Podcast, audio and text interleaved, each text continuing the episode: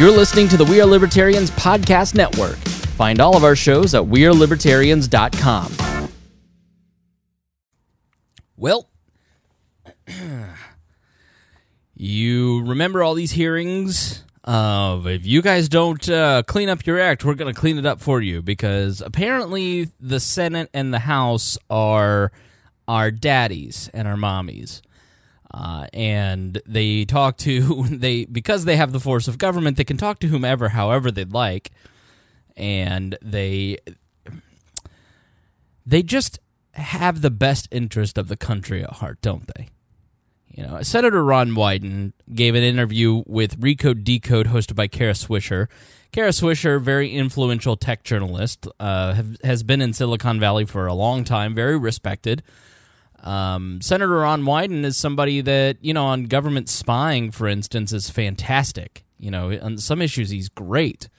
But he is showing his ass, as we say here in Indiana this week. So uh, this caught my eye. This uh, he- this headline from Recode.net. There should be consequences for platforms that don't remove people like Alex Jones. Senator Ron Wyden says it is amazing to me how many of these people think that they know what you should consume as a listener or viewer.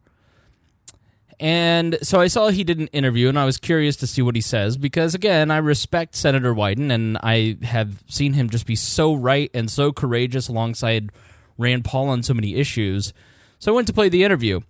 So let's annotate this. Let's break this down. Uh, let's go to his interview with Kara Swisher.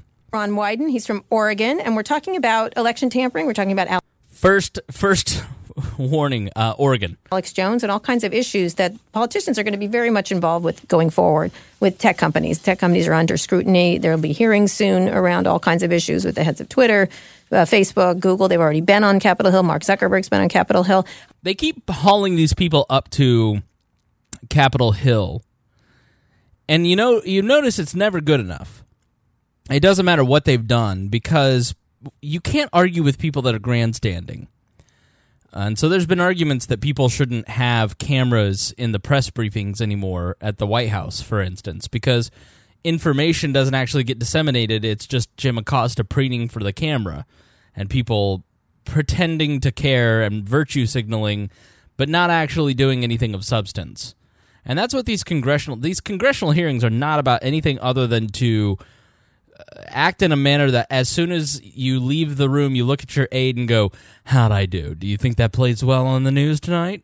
I want to get into your assessment of how that went in a minute, but um, let's talk about the Alex Jones thing in more detail because everyone's had a, initially they were very much uh, against doing anything about it. I had a, a, podcast with Mark Zuckerberg where he talked about allowing this stuff to go on, and then they made a switch, removing Al, Alex Jones uh, from the platform. So did Google, so did uh, around YouTube, so did others.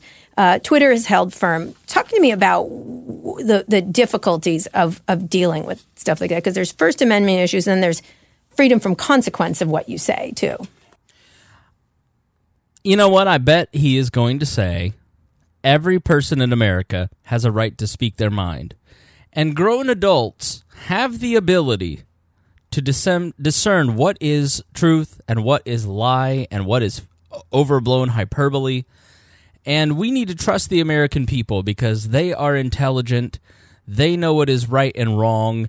And anyone who says falsehoods on the air is easily dismissed because the American people are so intelligent and they're adults, they're grown ups. And I, as a senator, trust the American people to make the right decision.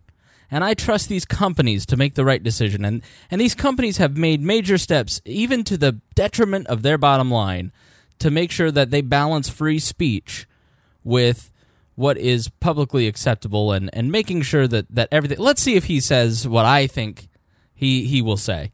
Well, I think what the Alex Jones case shows, uh, we're going to really be looking at what the consequences are for just leaving common decency in the dust. Mm-hmm. I mean, that to me, and I'll have some more to say about it. As you know, I'm working on a privacy bill. Mm-hmm. Um, I think. Oh, good. A privacy bill from the United States Senate. I'm sure that's fantastic. I'm sure that it respects the Fourth Amendment because here's the thing about the Fourth Amendment we don't need you to pass a privacy bill. We have privacy.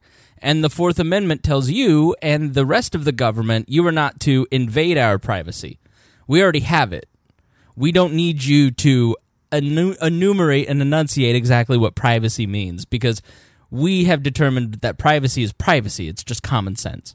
Uh, common decency. This was a very uh, common phrase. Community standards, common decency. These are things that are used in my business in the radio industry around, um, you know, Howard Stern. Uh, he he just doesn't meet community standards. Well, Howard Stern and other shows like it meet my community standards. I enjoy those shows. Uh, and if you don't want your child to hear it, don't let them listen to it on the way in. It's not for you to police the airwaves. Uh, and so, community standards and common decency are very different for many different people, and freedom demands that many different communities and common decencies exist. And the government is not to define exactly what common decency and community standards are, because what happens is they end up deciding what's best for government, for their crony capitalism por- partners. so let's continue. That the heart of it has got to be uh, citizens, you know, controlling their private uh, data. I think mm-hmm. there's got to be real transparency. There's got to be consequences for mm-hmm. misusing someone's uh, data. But this goes right to the heart of the real value of Section 230. Mm-hmm. And I guess if people want to say, you know, we ought to just have the government start dictating. And by the way, mm-hmm. one of the most now, sort of what he's saying there is there's a discomfort in Silicon Valley with their being placed in the position of gatekeeper. And so there's probably backroom conversations, and I've heard that this is true, that, that people like Mark Zuckerberg are saying to Congress, like, if you're going to rake us over the coals, then you need to tell us what is acceptable or not acceptable, because I should not be the one making the decision.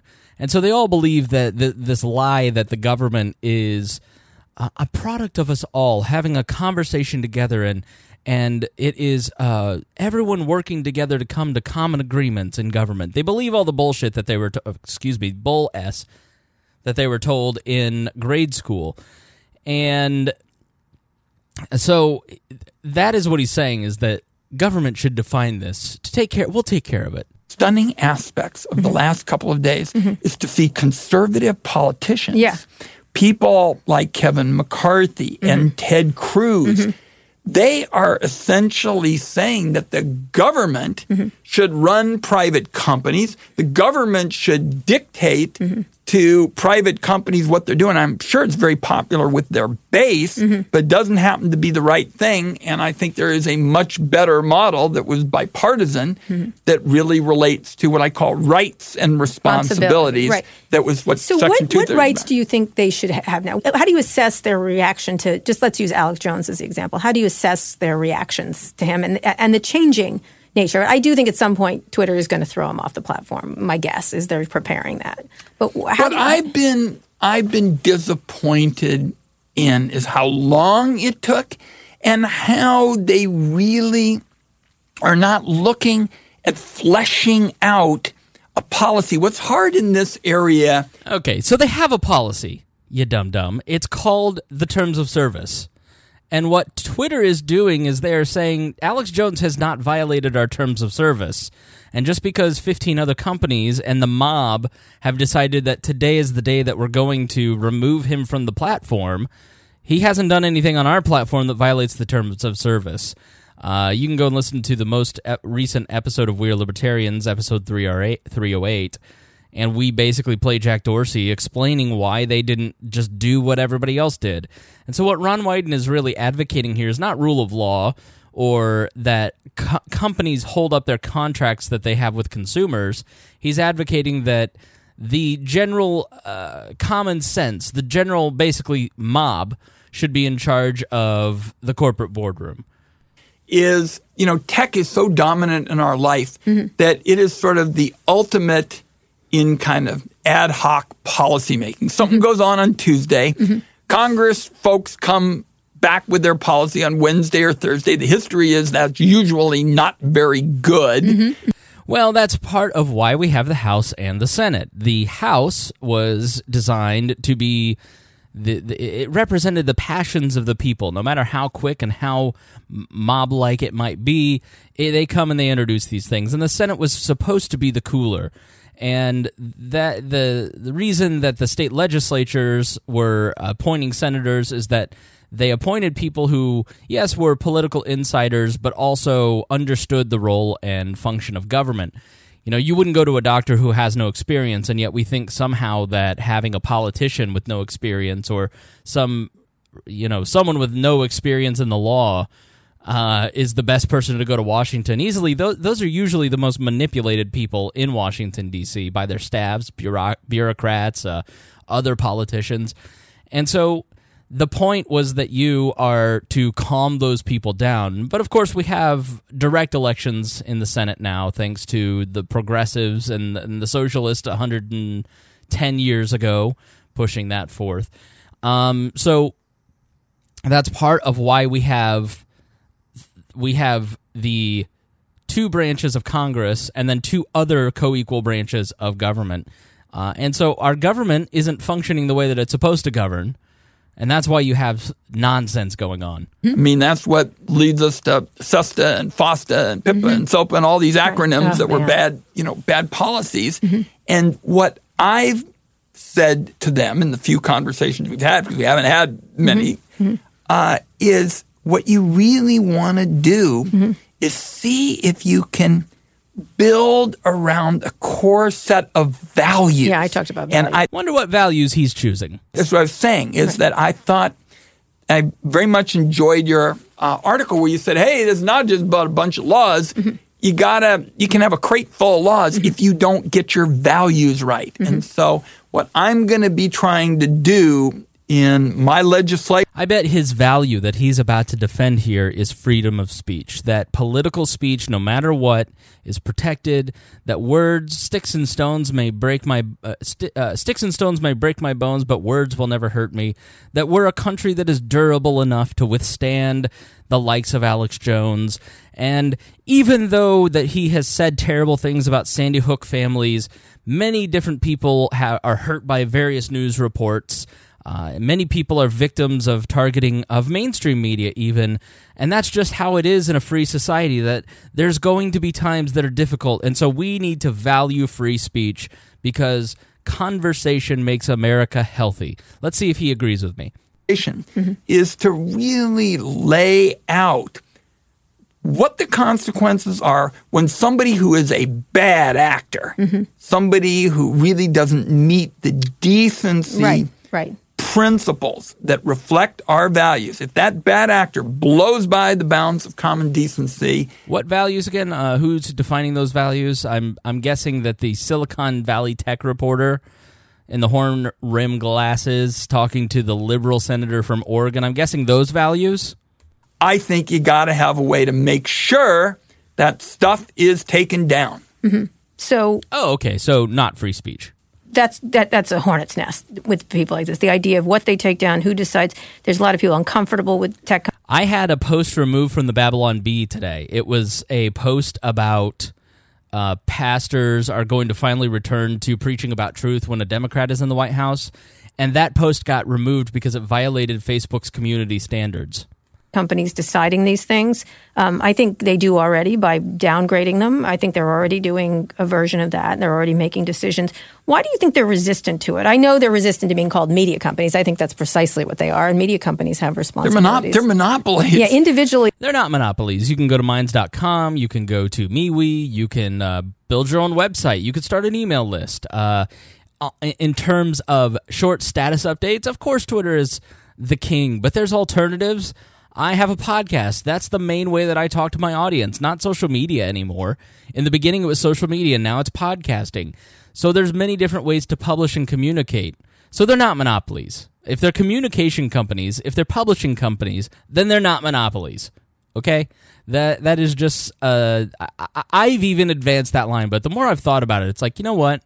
It's the argument that that people made when Sirius XM Sirius and XM wanted to merge into Sirius XM, and they said, you know, this is a monopoly. It's like, yeah, they're a monopoly on satellite radio, but their competition isn't each other. Their competition is regular radio, podcasting. Uh, I'm sorry, that's my nap alarm. All right, I'm back.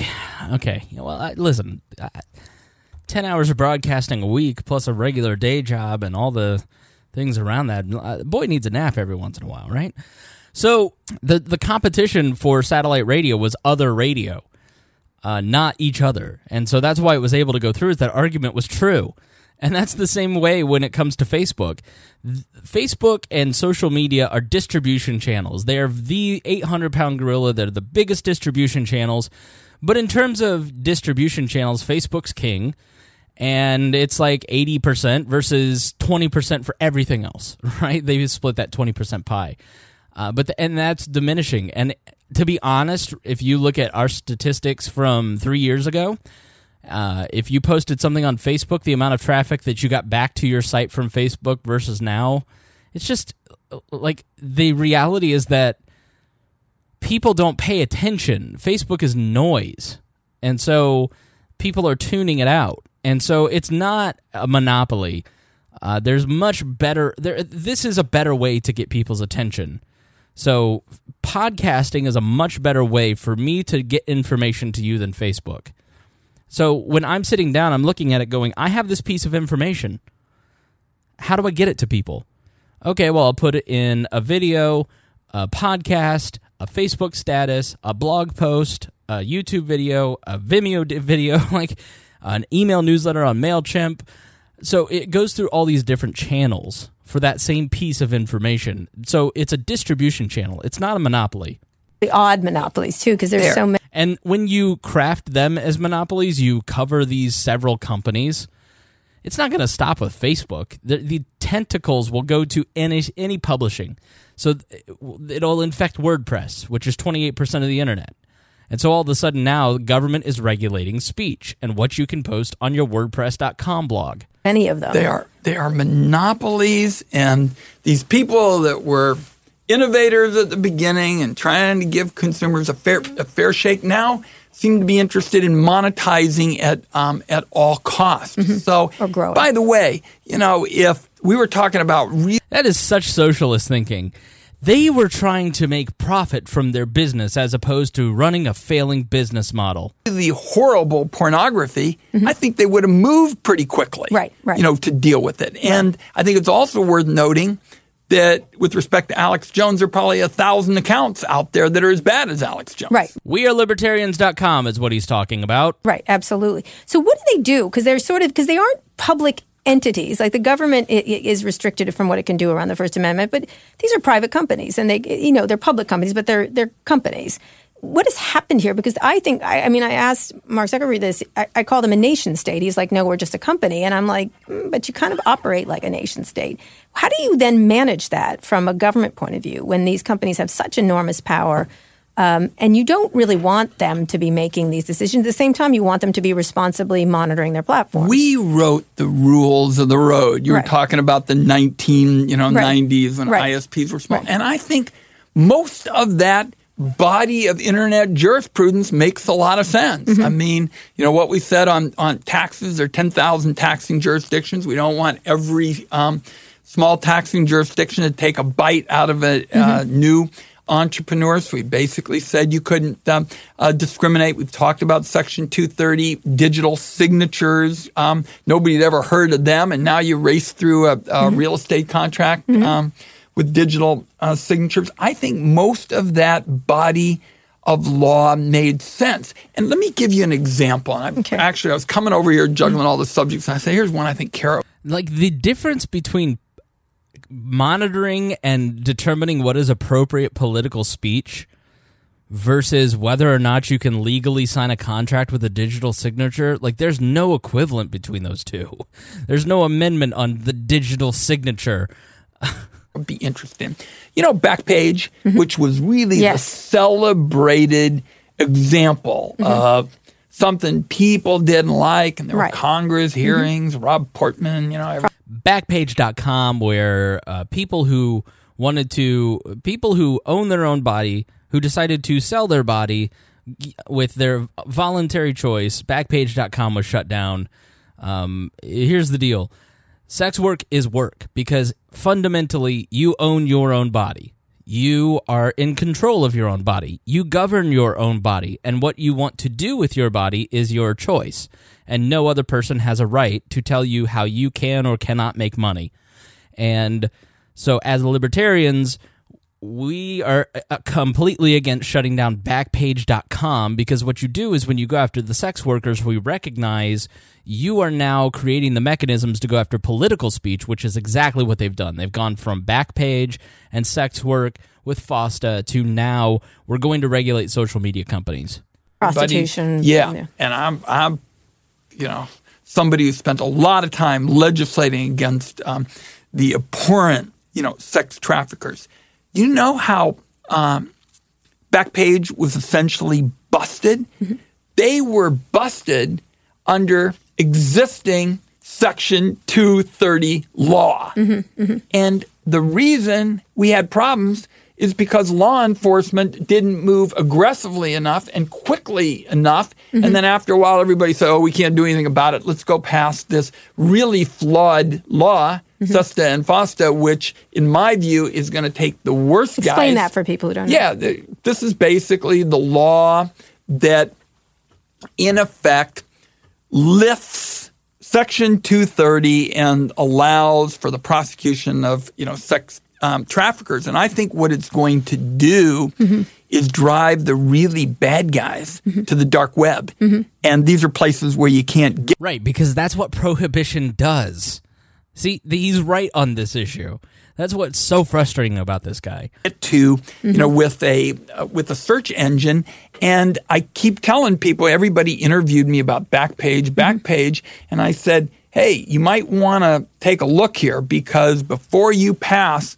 This really flawed bill, which has ex post facto provisions and mm-hmm. all kinds of, mm-hmm. of, other things that uh, are troubling. Take a look at the fact that the one thing out of this debate that was really beneficial is we got federal law enforcement to get going, get serious, and they busted mm-hmm. uh, Backpage while Section 230 was still the law of the land. In other right. words, SESTA and um, and FOSTA didn't do it. It was existing 230 law. Right. Right, because you passed a law that you piecemeal together, you Frankenstein together laws and then there isn't clarity for the people who have to execute the law. And this is the main problem, uh, especially because of gerrymandering, which has completely shredded the power of Congress, along with the removal of uh, pork, which I will explain some other time because it doesn't seem to make sense that you'd remove pork. But essentially, you remove incentives. Um, so the uh, the law is poorly written from the beginning and so there's no action because people don't know how to interpret the Frankenstein law that you made. And then when you clarify yourselves then they start taking action. So if you had never passed the law in the first place you wouldn't keep compounding the problem. So Ron Wyden completely nuts and I think it's just a sign of mental illness that somebody wants to control what other people think and and what other people say uh, you know, it's I obviously do this because I want to influence your thinking. Uh, I apologize. I live next to the interstate and I've got the door open because the electric grill's fired up. I'm getting ready to make chicken before we uh, record the show tonight. Um, I just think that obviously I want to influence how you think, but I don't want to control what you read or think because then you re- resent me. You don't. Then that, that's a bad way to persuade is to force. Uh, so obviously, it's mental illness when any, anybody thinks that they are capable of controlling national conversation. Um, shout out a few news stories here. Um, first, I want to say. Uh, so here in Indianapolis, there's a couple of longtime media figures that just got let go. First is Bob Lamey, Colts announcer, the NFL team, the Indianapolis Colts, and he's 80 years old, and so he was on a remote and off air, one of the guys asked, You know, what's the worst moment in your broadcasting career? Well, at that moment, he d- detailed it where he was. He, he was on air talking to another gentleman who, who, who I won't confuse the story, but he basically said something along the lines of a very the word you're not allowed to say, the N one, in and uh, but he said the actual word, which I get that you're 80 and you're you're probably not, you know, like it's, you can't say the N word, dude. Like that's the that's un, un, inexcusable, and especially when feet away there is an an African American promo person who was who was offended by it and basically called him out on it, and he apologized profusely. But I do have to defend Lamey and say he was talking about it being his worst moment, not his best moment in broadcasting. There was no malintent. He was not using it as a slur, and he was recounting it in another way. But uh, why you don't say N word instead of the actual word, I don't know. And she had every right to question him, call him out, and then and she went and filed a, an HR complaint against him. Um, and you know, it's her right. I mean, it's obviously her right to do so. And he ended up getting fired. But the person that supposedly told him the story was contacted by his employer, a local TV station, and they ended up, his name is Derek Daly, and he used a term it was it was even in cartoons until the early 80s the n in the woodpile which i've never heard this phrase but apparently it it meant that he was going to be the scapegoat of his racing team. And he's from England, from Scotland, and he had been here like like a year maybe, and so he had no cultural reference that this was inappropriate until he said it on air, and the local reporter he was talking to said you can't say that. And he was like horrified. And he's like i've never said it since. I'm you know and he this guy i know him. He is not a racist in any way shape or form. And i'm sure bob lamey the guy who is you know in and out of the colts locker room for 50 years is is not a racist either as far as i know. I mean i, I don't know them. I don't know bob lamey at all but um, I know Derek Daly and, and seems to be a very good guy from for all accounts. I've done some work for him in full disclosure, and he is he's been super nice to me. Um, so here is a situation where someone is telling a story about someone else and they get fired for the story but then the guy who said the word 35 years ago it's like Lamey shouldn't have said the word right? But the guy who said the word 35 years ago gets fired. He, the last time you said the n word was enough to get you fired when I was one years old. it, it's just asinine. So I. I think there has to be limits. Like, obviously, it is not appropriate to say the N word in, in any way, shape, or form, but there also has to be some mitigating factors here. You have to take into consideration was it was it used as a slur against a person? Was it used? What was the intent of the use of the word? You know, and even 35 years ago, the intent was not there to be harmful to someone else. Uh, and and it wasn't intended to be harmful a week ago when it was said. Uh, the other part is, you know, Daly's lack of cultural awareness. You know, if you if you were ignorant of your ignorance, then how do you deal with that? So. I just find it to be a completely fascinating cluster. Uh, there wasn't even a pending investigation it was just, you're gone within hours. They called him and they said, Have you ever used the N word? And he said, Yes, here's the situation. I think the last time I used it was. And they said, All right, well, you're fired. There isn't anybody on the planet of any variety who hasn't said something offensive. Uh, I can I can tell you for a fact that if you found tape of me living my life as a teenager in the early 2000s, the amount of horrible things that I said about homosexuals, for instance. We all know the word that we all used, uh, millennials, especially older millennials, you all know the word that you used all the time in high school. And it was different then. And there isn't one of us who didn't use that word at least once, right? And I actually called a friend who was who who ended you know, we had no idea that he was gay and I called him and later on years down the line and said I want to apologize because I wish you had said I know why you didn't feel comfortable telling us about your you know your attractions but I apologize for using that word so many times because I didn't realize that I was being demeaning. I didn't realize what I was doing. And that's part of why you have to have these discussions out loud. It's like Derek Daly, when he used that word, did not realize what he was doing. I didn't realize what I was. I had a conversation today with some female friends about how it makes them feel when men leer at them. And like it it makes you go, "Wow, I will never do I don't want to be that guy." And that's part of it is that you have to have these conversations to grow as a person to realize that what you're doing is demeaning to other people. You're you're not being it's just I just get so tired of the lack of it, it, there's no pending investigation. It's just you're fired. So, um, very complicated, convoluted situation. Uh, you know, is it fair? Is it unfair? it, it is. It's obviously um, a situation where you, you don't say certain things, and why he chose to use that word a week ago uh, is beyond me. Um, but the Colts have every right to let him go as a result of it, even though he's an absolute icon in the city. Um, but I do think it is unfair of them to let go of Daly, to be honest with you. And the only reason I'm saying this is that you got to stick by your friends because when your time comes, and everybody in media, your time is coming, you want your friends to be there with you. So uh, a couple other stories. We're running uh, long on time here. Um, Greg DaCosta, hope you're doing well out in Hawaii. Our good friend out there. Uh, they're getting they're facing down a Cat Five hurricane, and it's very uncommon for Hawaii to get a hurricane. So keep your eyes on that. Uh, Waffle House shooting suspect deemed unfit to stand trial, committed to mental hospital.